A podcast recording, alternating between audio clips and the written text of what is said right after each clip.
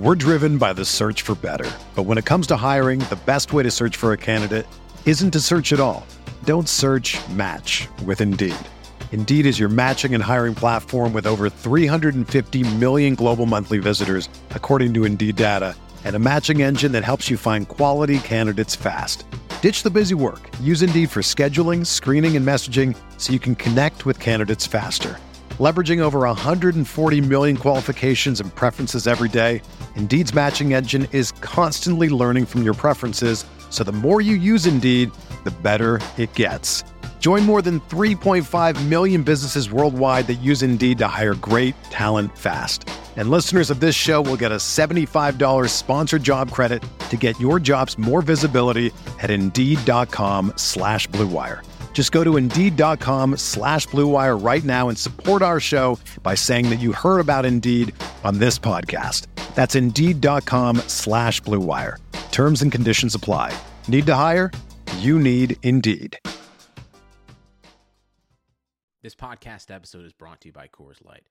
These days, everything is go, go, go. It's nonstop hustle all the time. Work, friends, family expect you to be on 24 7. Well, sometimes you just need to reach for a Coors Light because it's made to chill. Coors Light is cold lagered, cold filtered, and cold packaged. It's as crisp and refreshing as the Colorado Rockies. It is literally made to chill. Coors Light is the one I choose when I need to unwind. So when you want to hit reset, reach for the beer that's made to chill. Get Coors Light in the new look delivered straight to your door with Drizzly or Instacart. Celebrate responsibly. Coors Brewing Company, Golden, Colorado. Blue Wire. Hey, this is George Kittle, and you're listening to Candlestick Chronicles. New England sending QB Jimmy Garoppolo to 49ers. We believe we found the right guy. Garoppolo, quick pass, caught by Kittle. He dives, and he's in. Touchdown, 49ers.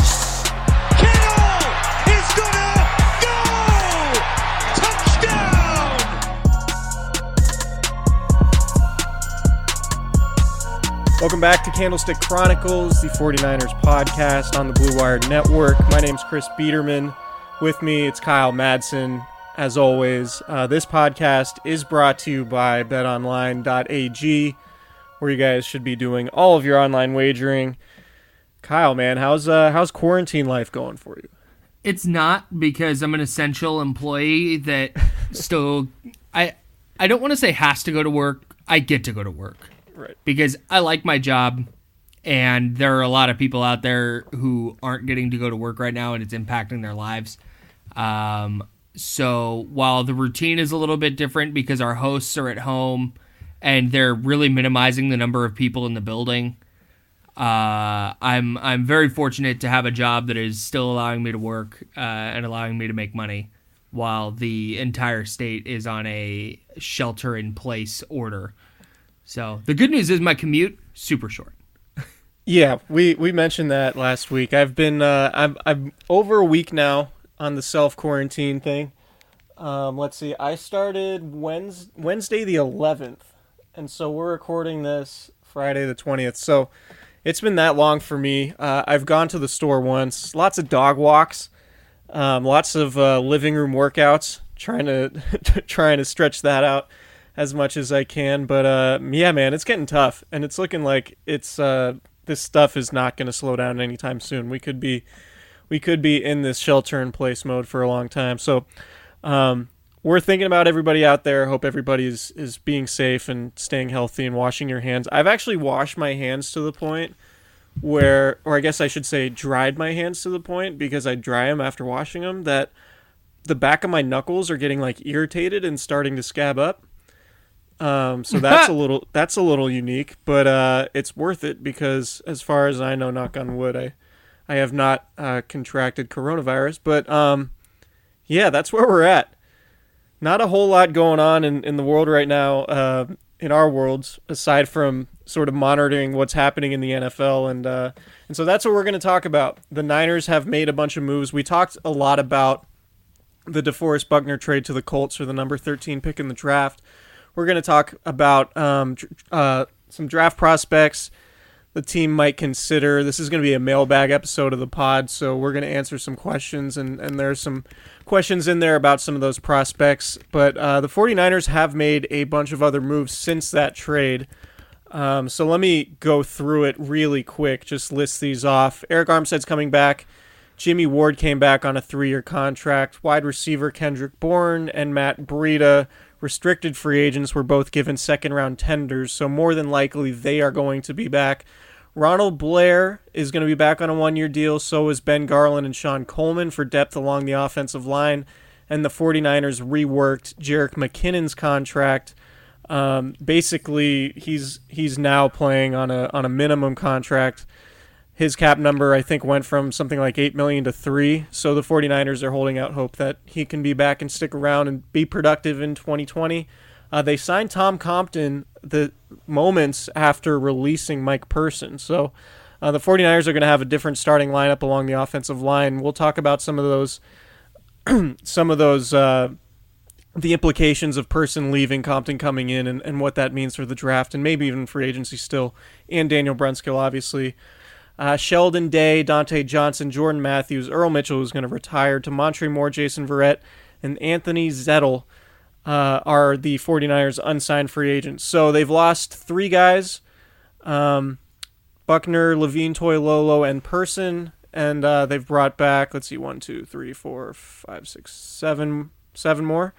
Um, so it's been the, the theme of the offseason has been trying to keep the, the Super Bowl – roster together while also trying to build for the future. And I think that's sort of what the decision to keep Armstead and, and trade up Buckner sort of uh, is emblematic of. So, uh, do you have do you have any thoughts after we we've we're getting through the first week of free agency as Friday's winding down here?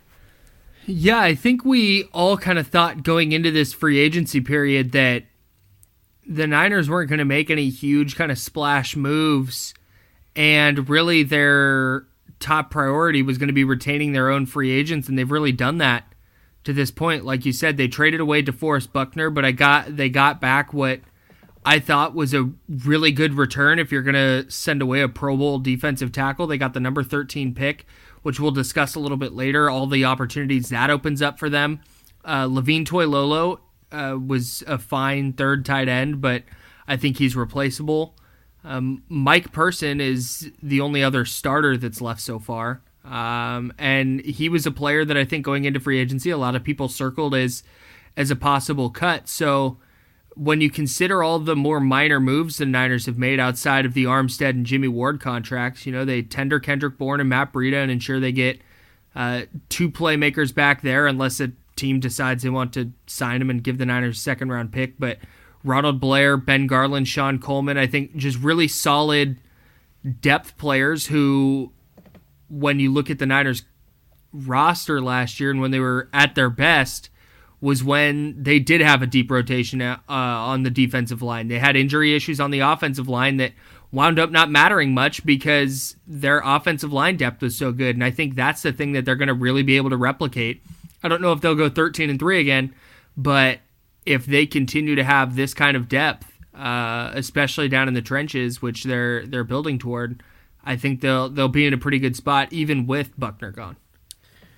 Yeah, totally agree. Um, so with that, why don't we start diving into these Twitter questions? And we'll start with Leighton's.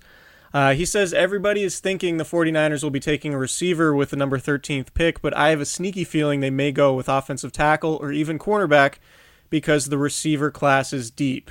Any thoughts? Um, so here's how I think it's going to play out. I think the 49ers are going to evaluate the players um, that fit on their team, fit within their scheme, their system, that guys that they like. They will group those players together as guys that they will draft. And a lot of times, that's not every single player they give a first round grade to. Like, there might be linebackers who they give a first round grade to, but they wouldn't draft a linebacker because they're already set there um, with all the guys they already have, right? So to me, looking at the way this draft is shaping up with with that 13th pick, um, I sort of made a top 10 list. It's not a big board because it's just 10 guys, but 10 guys that look like first round prospects that I think the 49ers are, are going to be particularly interested in. I think the number one guy for them, in my opinion, is Jerry Jeudy, the receiver from Alabama. Um, I think he fills a need. I think he's going to be really good right away. I think he's an incredible route runner. Uh, and I think he's got all the physical tools. And specifically with route running, like that is the most important thing, or one of the most important things for Kyle Shanahan uh, with the way he evaluates receivers. And um, you watch some of the things that Jeudy did at Alabama, which I've been able to do now since uh, since I have a lot of free time these days. Um, he does a lot of like he did a, a lot of the double move stuff that we saw on those deep routes that Emmanuel Sanders ran. Uh, so, and he just like he he gets a ton of separation. He just looks like sort of uh, exactly what Kyle Shanahan looks for in a receiver. So I, I have him first uh, because you're talking about need and fit. I think Jeudy's sort of perfect for what the 49ers like. I don't know that he's going to be there at 13, but he might. Um, the second guy I think you need to look at is Iowa tackle or offensive lineman Tristan Wirfs. Um, we know how much the 49ers love Iowa prospects. They run basically the same style of running game that uh, the 49ers run, which is a, a, makes the, the adjustment from college to the pros significantly easier. And you can talk to George Kittle about that. And and basically, one of the reasons why he was able to adjust so quickly is because he, he was a really good blocker, but he was already a really good blocker within that scheme. So for him, it was just about becoming a better pass catcher and route runner, uh, which he did. But in terms of Wirfs, this is a guy who is a complete physical freak. Like he ran a four eight five in the in the forty. Um, he was in uh, I need to look it up real quick. He was in, I want to say the 98th or 99th percentile in vertical jump. Oh, no. So he was 99th percentile in broad jump, 99th in vertical jump, and 98th in 40 yard dash. Uh, 6'5, 320. Um, Good Lord. He's a complete freak. And to me, I, I watched him play a little bit. He reminds me a lot of Lane Johnson, the right tackle for the Eagles. And I think Wirfs, to me, is somebody that you could plug in the starting lineup and he would play right guard at a high level right away. Um, and eventually, he could be your starting right tackle when Joe Staley retires and you move Mike McGlinchey to the left side.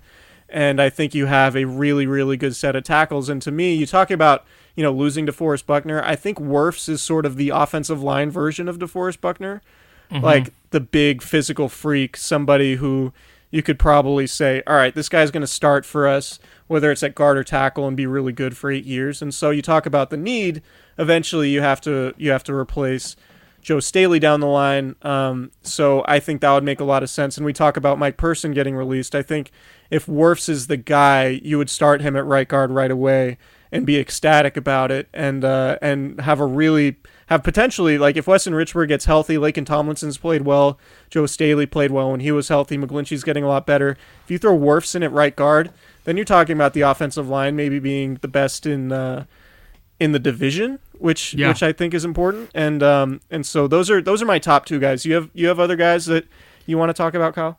Yeah, I think the Niners are already the best offensive line in the division uh, when I'm when I'm thinking about it. But okay, it would definitely yeah, I fair. think I think it would elevate them into that conversation of they'd be the trendy like football nerd like hey what the Niners have done on the offensive line talking point uh, going mm-hmm. into the year. And I think when you talk about the offensive line, Tristan Wirfs, uh, Jedrick Willis is another guy I think will be gone by 13 uh, out of Alabama. Jedrick uh, Wills. Uh, Wills. What did I say? Wirfs. Wills. Jedrick Wills uh, is another guy. You're just and thinking then, about Patrick Willis.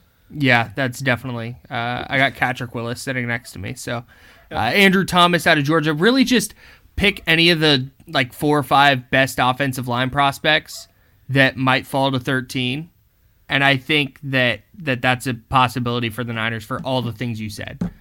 And I think eventually they've gotten away with, you know, kind of finding bargains in free agency, or not necessarily bargains, but you know, just kind of guys off the off the scrap heap, filling guys in. Mike Person was a journeyman uh, interior lineman. Same thing with Ben Garland. They used a sixth round pick on Justin Skule. They got Daniel Brunskill from the Alliance of American Football. Like they haven't really invested in that offensive line since drafting Mike McGlinchey at right tackle. So with that 13th pick, if one of those top linemen does fall to them, it's really easy to see them uh, jumping at the opportunity to take a player like Wirfs or Wills or or whoever it might be. Yeah, and I just a couple a couple more things on this, and we're we're going to talk about this a lot. But um, Javon Kinlaw from South Carolina, yes, the please. defensive tackle is um, he's not he's not coming in as as physically imposing or maybe as good as DeForest Buckner did when Buckner came in in 2016 as the number seven pick. But I think Kinlaw is basically like 90% of DeForest Buckner, like as a prospect as Buckner was coming into the league. And so I think Kinlaw is somebody who could potentially evolve into one of the league's better interior pass rushers, which obviously was um, one of Buckner's biggest strengths. So I think he's somebody you you you definitely have to consider. And then at cornerback, you know, unless Jeff Okudah falls, which I don't think is going to happen, just looking Mm-hmm. at, you know, Kristian Fulton from LSU or CJ Henderson from Florida, um, Jeff Gladney from TCU. I I actually think the 49ers would be better off waiting on corner because all those Yeah. guys mostly played man to man. Um, I think the guy that is probably the best fit in the cornerback group that is uh, that could go early on, and maybe this is, you know, pick 31, or if they trade back into the second round, is Trevon Diggs from Alabama, um, because he does play a lot of zone and and he's 6'2 and and has the size and all of that. So um, that's what I'm thinking at cornerback. So yeah, if it's defensive tackle, I would have to think Kinlaw would be there. Um, I don't think a cornerback, unless Okudah falls, is, is going to be in the picture. I, I think it's going to be a receiver, offensive line, or Kinlaw, and that is my that is my take. As we're what five weeks away from the draft, so it could change, but that's where I'm at right now. And I think that's I think that's really the overarching point is you can circle all the players you want, but if the there's not a specific number one need for me with the Niners at, at that spot. It's just if Kinlaw's the best player, take him. If Jerry Jeudy slips past the Raiders, or take him. Um, if Tristan Wirf slides down a little bit and is there at 13, they take him. Like it, there's there's so many ways they can go with that pick where they're going to get a really high quality player that fills a need.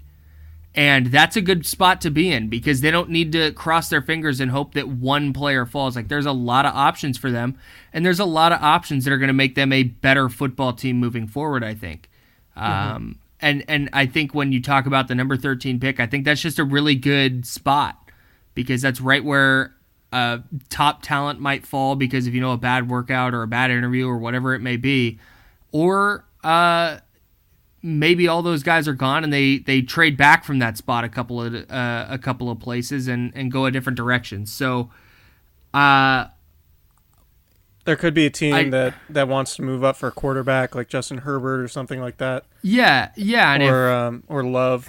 And if they think a player like Henry Ruggs is going to be on the board, or I mentioned Andrew Thomas earlier from Georgia as an offensive tackle, if they think that guy's going to be there a couple of picks later, I could absolutely see him moving back. So it's going to be super fascinating to see what the Niners do with that 13th pick. And if you're asking for like a prediction, I have no idea because it depends entirely on what happens ahead of them.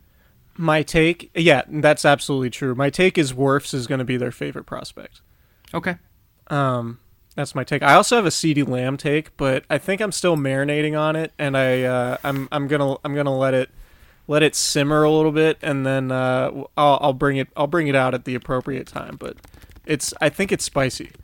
I think it's kind of a spicy contrarian CeeDee Lamb take. So let's go to the next question. This one's from Zach. Uh, he says Tom Compton has to be nothing more than a camp body, right? Can't envision someone other than Brunskill uh, or bringing in a rookie to man that right guard spot. So, yeah, I don't think the 49ers signed Tom Compton to be the starter at right guard. Um, Yeah. I don't think he's a camp body either. I think he's somebody who could compete for a starting job. The rosters are going to expand this year, and there's going to be a minimum of eight active offensive linemen on game days. So Compton is somebody who could be in that mix uh, as a backup along the interior. So you presumably, if uh, if you have your three star, or if you have, I guess they don't have three starters along the interior right now, but if you have Weston Richburg at center, Laken Tomlinson at left guard, say it's Brunskill at right guard, um, then you have Ben Garland and uh, potentially Compton, and then Justin Skule and Sean Coleman as your backups, maybe at tackle if if you do the numbers that way. But um, Compton, I think his his contract was something like for a million and a half. Yeah. He's only started one season in the league, and um, he started five games last year because he he replaced uh, Brian Winters with the Jets, who got hurt, and then Compton wound up going on IR just before Week 17, I believe. Um, so we'll we haven't talked to John Lynch and Kyle Shanahan about that, but I would imagine Compton's coming in to, to be a backup guard. I don't I don't think a camp body is someone you just bring in who you know is not going to make the team. Right. Compton's going to have a good chance to make the team. Probably not going to start though. I would be very surprised. He's he would probably be the Niners' third or fourth choice to start. I would yeah, think. yeah, yeah. I think I think that's right. I think Dan, it, with the players they have now, I think it's probably Brunskill one, Garland two, Compton three. Right, But and then that- you might bring then- somebody else in. Right, and maybe another free agent, maybe a draft pick. Uh, Mm-hmm. But there's definitely going to be a battle for that right guard spot. And I, while Compton is not the guy I would pick to start, uh, I would also not necessarily pick him to make the team. Like it's just he's a he's he's there to compete for a job, and I, I think he will. Yeah. Um. So Jimmy asks next question: Would the 49ers be interested in Garoppolo, Cook- No, I don't think it's Jimmy Garoppolo. Oh. Somebody, some other Jimmy from Twitter. friend of the pod. friend of the pod. Would the 49ers be interested in Brandin Cooks if he were released? Um, so here's the issue with that. Brandin Cooks is not going to get released. Here's why. If you if the Rams were to cut Brandin Cooks, and uh, I mean this is just completely insane, but he has a he would have a dead cap hit of 29.8 million for the Rams. and they wouldn't it wouldn't create any cap savings either. So basically there's no reason for the Rams to cut him even if he's not any good. Um, because you just you just can't cut a player who's still going to cost you 13 million dollars against the cap. Uh, well, actually, I'm not even sure how this works, but the dead cap would be 29.8 million. So they're they're not going to cut him. The only possible way that Brandin Cooks is not on the Rams, that at, least the financially feasible way, is if he's traded after June 1st. If he's traded after June 1st, the way his contract is set up, it would be just a 4.8 million dollar dead uh, dead cap number, and then they would have 12 million dollars in cap savings. The Rams would. So that makes sense. Um, so no, I don't think Brandin Cooks is going to be on the 49ers this year. I would be very very shocked, particularly after the draft, because that June. I mean, it is a is it's a deep wide receiver class, and that June designation is obviously uh, well after the draft. So, um, yeah, Cook signed a five year, $81 million deal, and the 49ers don't really have any room now. That's the reason why they traded away DeForest Buckner because they couldn't give away any more big contracts. Yeah, and, and history shows with Kyle Shanahan with the 49ers, if they're going to pay a receiver that type of money, it's not going to be on Brandin Cooks. Right. And and I, I think that's really the bottom line. Not to mention, I can't remember if it was Tom Pelissero or Ian Rapoport from NFL Network. They said that the Rams never made any calls about getting rid of Cooks. They received some, but they never actively tried to to get rid of him. He's gone for over a thousand yards in like four of the last six years, and he's a productive player for them. He's just uh, very expensive, and they've put themselves in a bind by by paying him and Jared Goff and Todd Gurley and not having any first round picks. Yikes! Atlanta Falcon, Todd Gurley. Ah, yes. Um, all right, let's take a quick break. So, currently, with no NBA, NHL, or Major League Baseball, you might think there's nothing to bet on. Well, you'd be wrong. Our exclusive partner, BetOnline, still has hundreds of sports events and games to wager on, or let them bring Vegas to you with their online casino and blackjack. It's open 24 hours a day and all online, so it's perfect for your quarantine, including they have just they have a uh, $750,000 poker series which sounds like a really productive way to, to spend your quarantine, particularly if you're good enough to win 750k. Or if you're into props and entertainment betting, you can still bet on Survivor, Big Brother, American Idol, stock prices, and even the weather. So visit their website, betonline.ag, and join today to receive a 100% welcome bonus with your first deposit. Be sure to use promo code BLUEWIRE. Bet online, your online wagering experts. I've never bet on the weather, have you? I've not, but I'm not gonna lie, I definitely have thought about it. Uh, Justin asks uh, Jerry Jeudy, CeeDee Lamb, Henry Ruggs, Denzel Mims, Odell Beckham Jr., or Emmanuel Sanders. Um, so if I were in charge, yes. it would be Jerry Jeudy. Okay. I think in terms of fit, bang for the buck, obviously he's going to be on his rookie contract. Um, I think he's the best receiver in the class, and I don't think it's particularly close. I know it's a really good class, but um, I'm extremely high on Jeudy. Uh, I'm not going to reveal my Lamb take. I think Ruggs is actually a better fit for the 49ers than than Lamb. Um, just his speed and what Kyle Shanahan could do with that, I think would completely terrorize defenses. Uh, Denzel Mims is interesting. I go back and forth on how much he fits because I think he's kind of.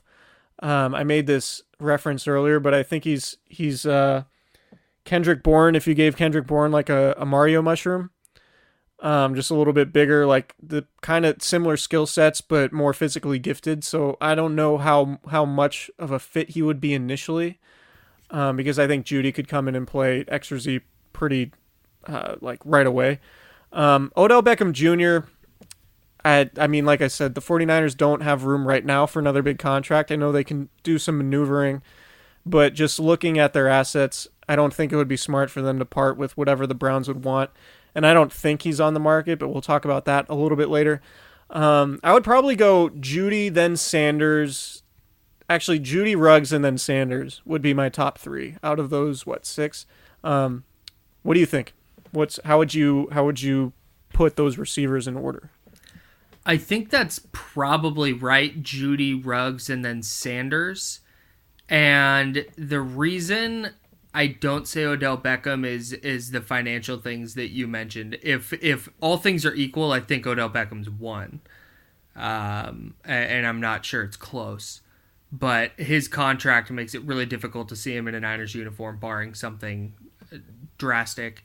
And So I, I think, think- the Browns would be insane to trade him at this point. Yeah, yeah. Why trade him right, when his right. when his value's low? Like Right. we, we Yeah, were we were having a have a conversation about OBJ last year. Like, should the 49ers give up the number two pick for him?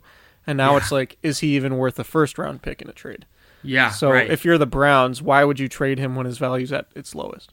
Yeah, and, and the Niners wouldn't even have anything if they're not giving up a first round pick. They're giving up a 2021 second. Like that's that's that's wild. I can't I can't see the Browns moving on from him unless Kevin Stefanski just really doesn't like him. Um, I'm higher on CeeDee Lamb than you are, just because some of the stuff he does after the catch You're spoiling Is- my take. is. No, you said you're still marinating on it. Okay. Um, I, I, you could either hate CeeDee Lamb or be working your way up to saying he's the best receiver in the class. So, on you. Um, I I really like CeeDee Lamb though, and some of the stuff he does after the catch is is ridiculous, and I just I can see a world where Kyle Shanahan is scheming him into open space, and then he's making plays after the catch that not a lot of other guys can make. Uh, so I, despite that though, I think Jeudy Ruggs and then Sanders is is probably correct. Uh, I watched some Denzel Mims after the combine and was a little bit less impressed with him than I was watching him exercise. So I'm I'm a little bit lower on him. So I'm gonna go Jeudy Ruggs, Sanders, Lamb, Beckham, Mims. Yeah.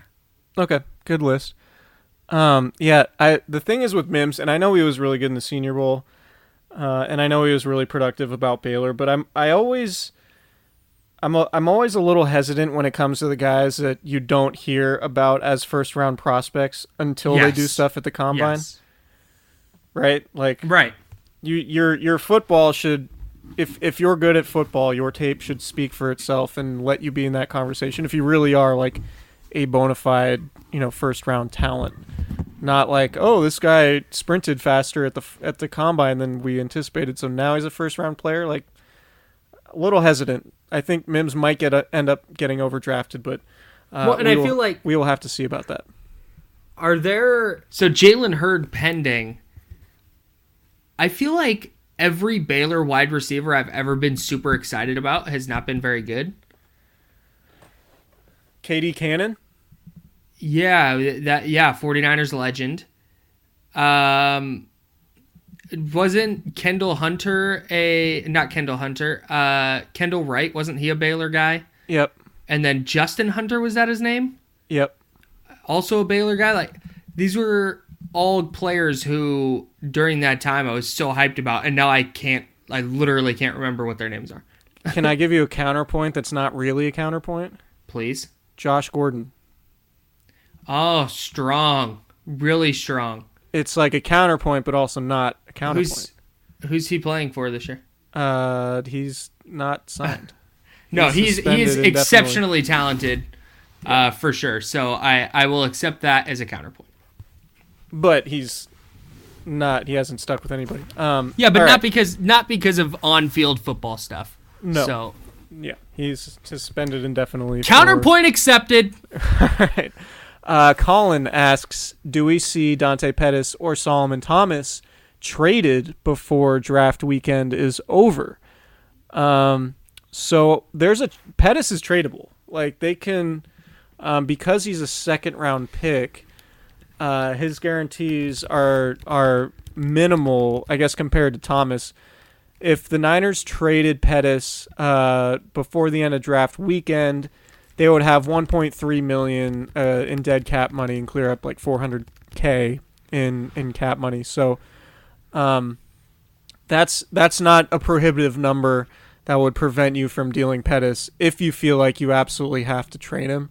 I would be a little bit surprised because you know trading Pettis now would be kind of like the 49ers trading Ahkello Witherspoon last year. I think the parallels between Pettis and Witherspoon are are pretty on point in that like they both showed promise as rookies. They had disappointing second seasons, and then Witherspoon, who was a year ahead of Pettis, uh, came out and looked like you know a Pro Bowler early on last year before getting hurt.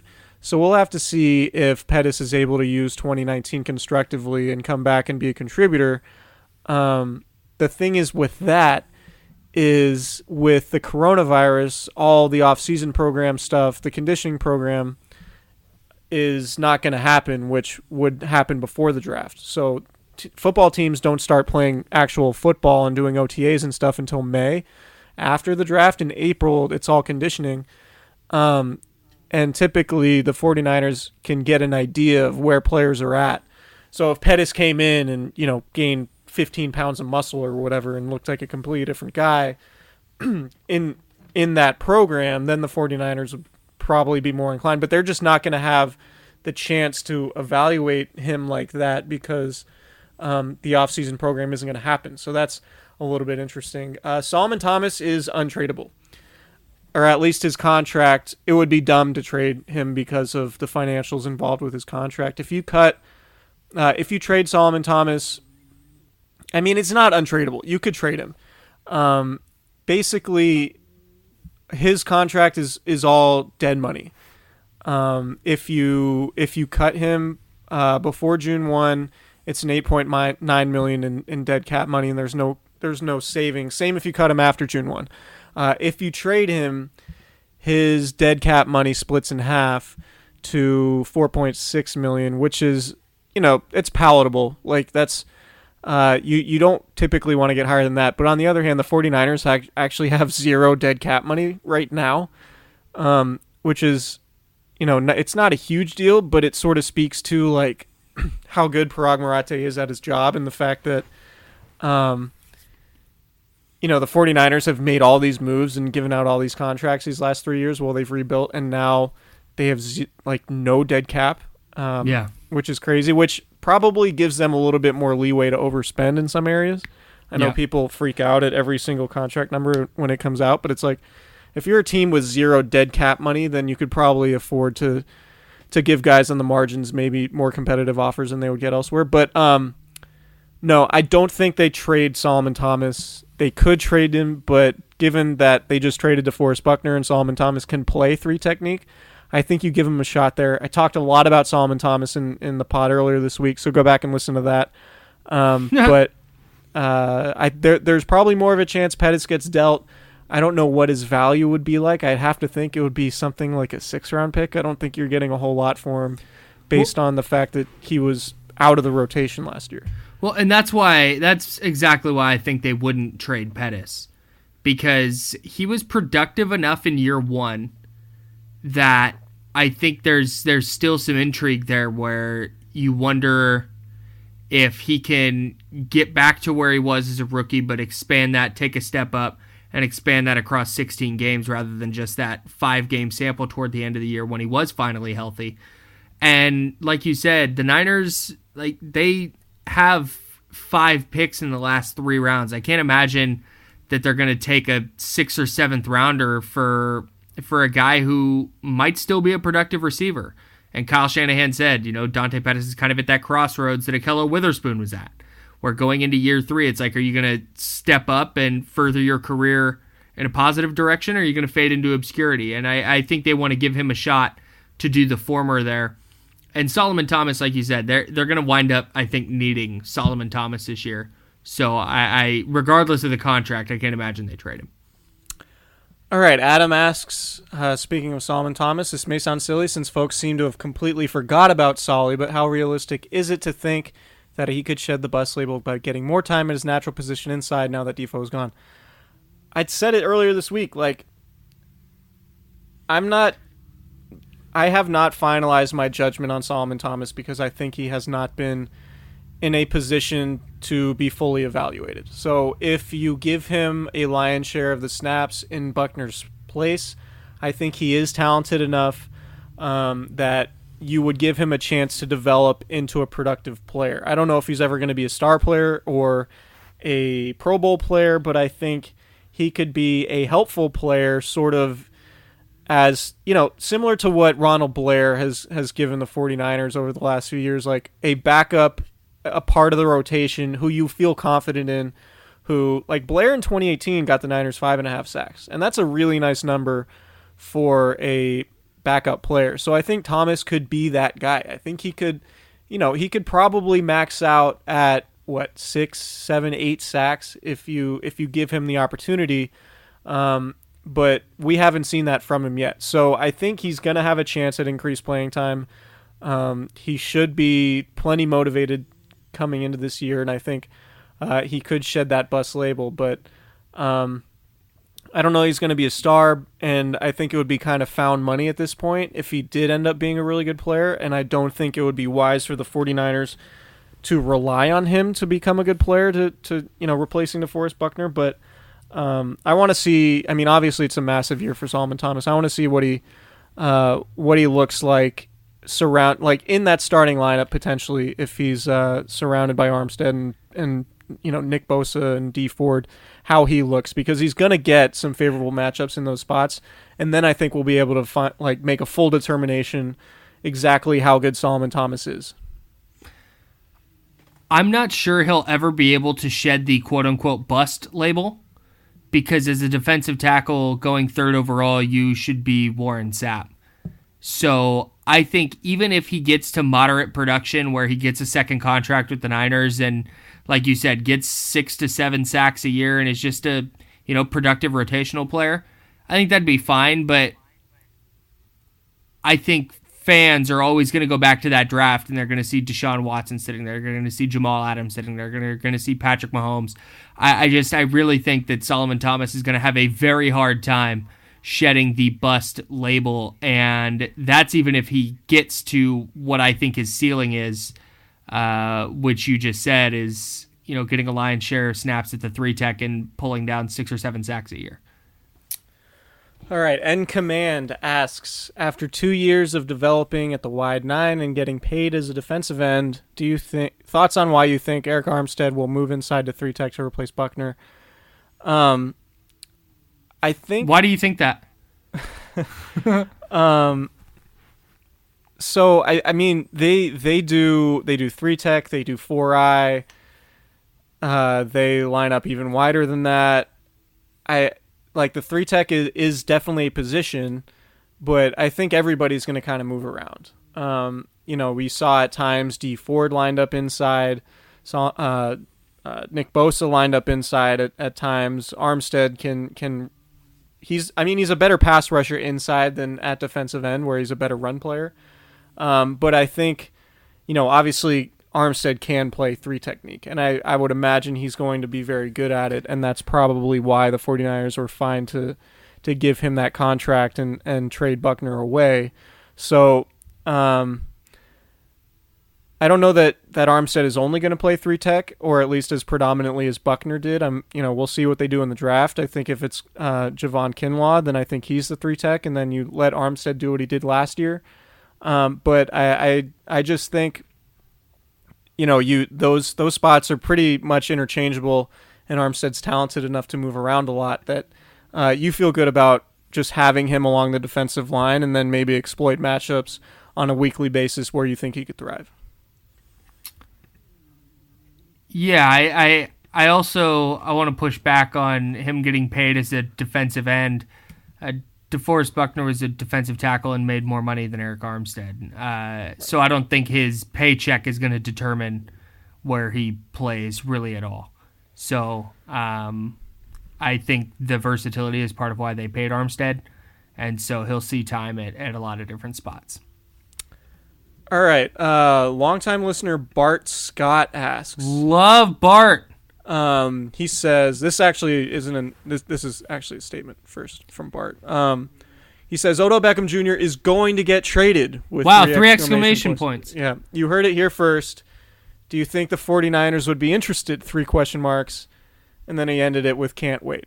That's his signature. Um, so thanks thanks to Bart Scott for uh, he he reported uh, recently, I think it was this week that um, Beckham is going to get traded from the Browns we hinted at it earlier. I just I don't I don't get the feeling if you're Kevin Stefanski who runs a sh- similar offense to Kyle Shanahan. Uh, Kyle Shanahan loves Odell Beckham Jr., which makes me think Stefanski would too as a player. So if you're a first time head coach trying to develop your third year quarterback who took a significant step back in year two under the previous coaching staff, I would think you try to make life as pleasant as possible for Baker Mayfield and you keep Odell Beckham Jr. around. Um, so I don't think the Browns are going to trade him unless things just like get really bad in training camp or something, but I have a hard time believing it. Um, would the 49ers be interested? I think they would weigh the option for sure.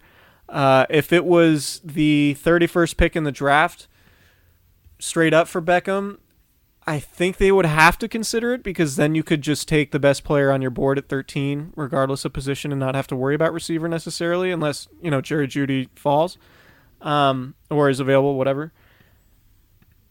I just don't, from a contract standpoint, like, would you rather just draft a receiver, have him on his rookie deal, and then not have to pay Odell Beckham Jr. 16, 17, 18, whatever he's going to cost over the next three years?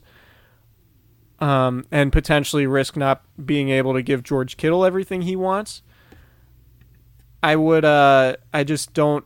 I don't think it's going to happen. I think the Niners will be interested and they'll think about it, but I that's it's a lot of moving parts. It's a massive move, and uh, and I'm very curious to uh, to see how that all works out. I I just don't think it's going to be Beckham. Yeah, I think I think we see a report or two or three about how the 49ers are having conversations about Odell Beckham or the 49ers are interested in Odell Beckham or um, you know those kind of things. But I don't think it'll ever get to a point where it's uh, where it's a really serious thing because of the financial constraints uh, facing facing San Francisco there. So I do think that that's going to continue to kind of be a storyline throughout the offseason but I, I don't think anything will ever come with it Um. All right.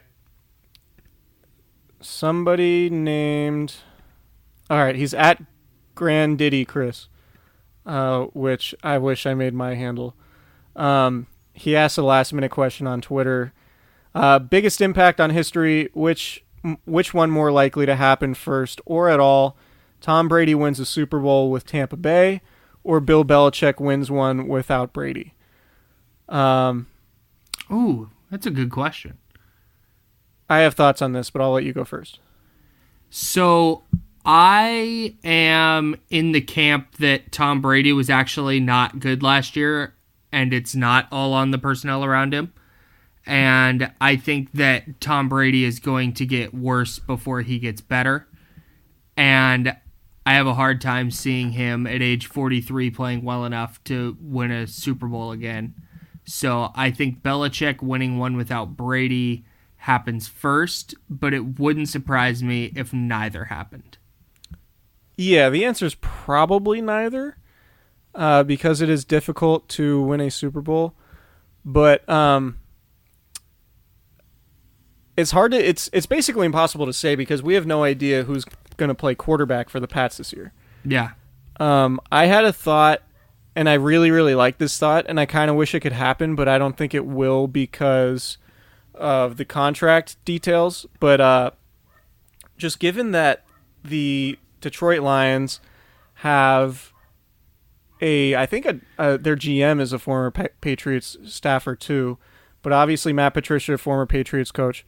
Um, they had the number three pick in the draft. So what if they traded Matthew Stafford to New England and just use the number three pick on Tua Tagovailoa, and then um, and then went that way, and the Patriots traded their twenty their number twenty three pick in the first round for Stafford. It would probably take more than that, but a package including that, and then, I mean, I would have to think the Patriots would be among the favorites in the AFC. I know I know Stafford hasn't won it all. I'm a big Stafford guy. I'm a big Stafford guy too, and I love watching him play. And I think he, if he was with a different organization, um, if he had, you know, consistency from a coaching standpoint, uh, if there was ever a good defense playing opposite him, I think we might sort he might have had like an Aaron Rodgers kind of career. Like I, I think they're similar talent levels. I think Rodgers has just been in a far more stabil uh, has had far more stability in his organization, and he's played opposite better defenses.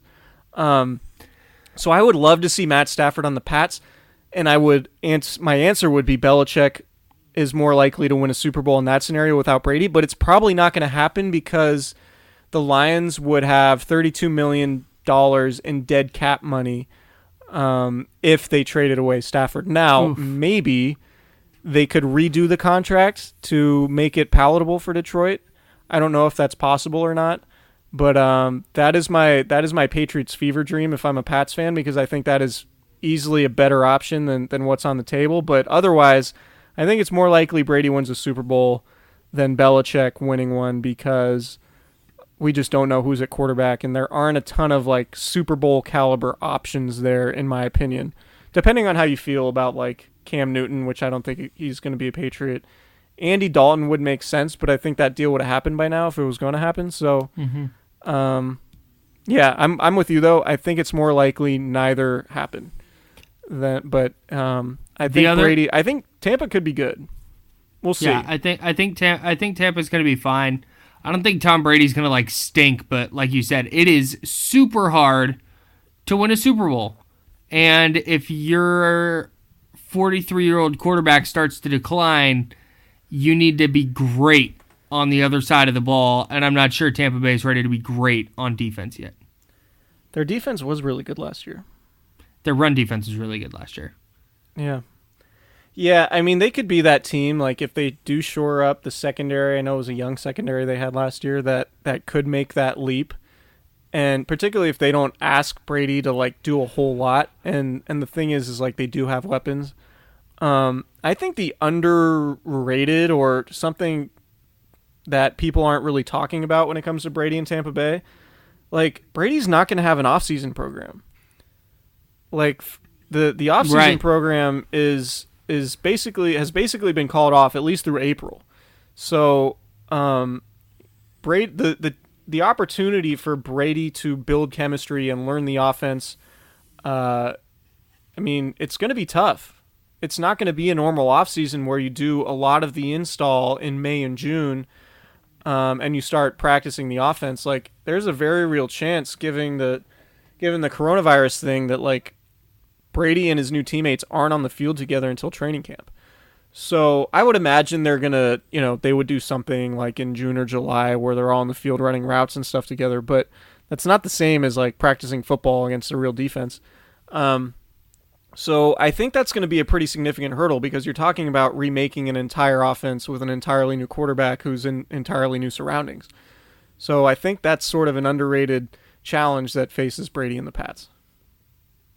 Yeah, that's going to be.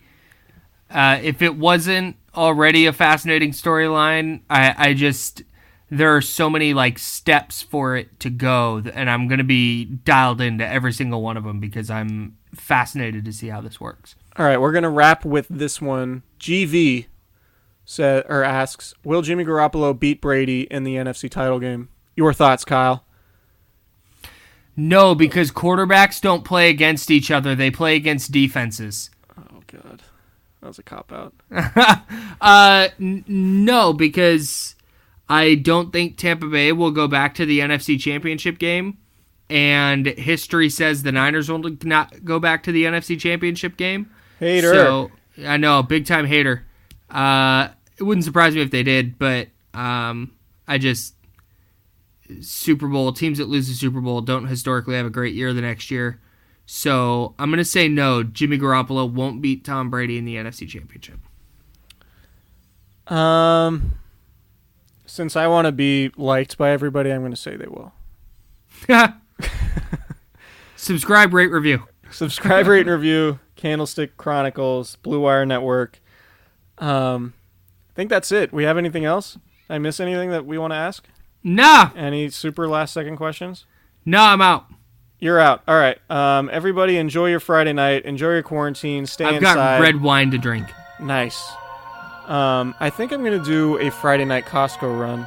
Ooh. Um, and I'm a little worried about it because of everything that's happening. Definitely don't want to get sick, obviously. Um, so we'll see how that goes. Maybe I'll wait till next week because I don't want to go over, over the weekend because it'll be crazy. But yeah, it's gonna be a disaster. um, all right, everybody, stay safe. Thank you for listening, and uh, we will talk to you guys early next week.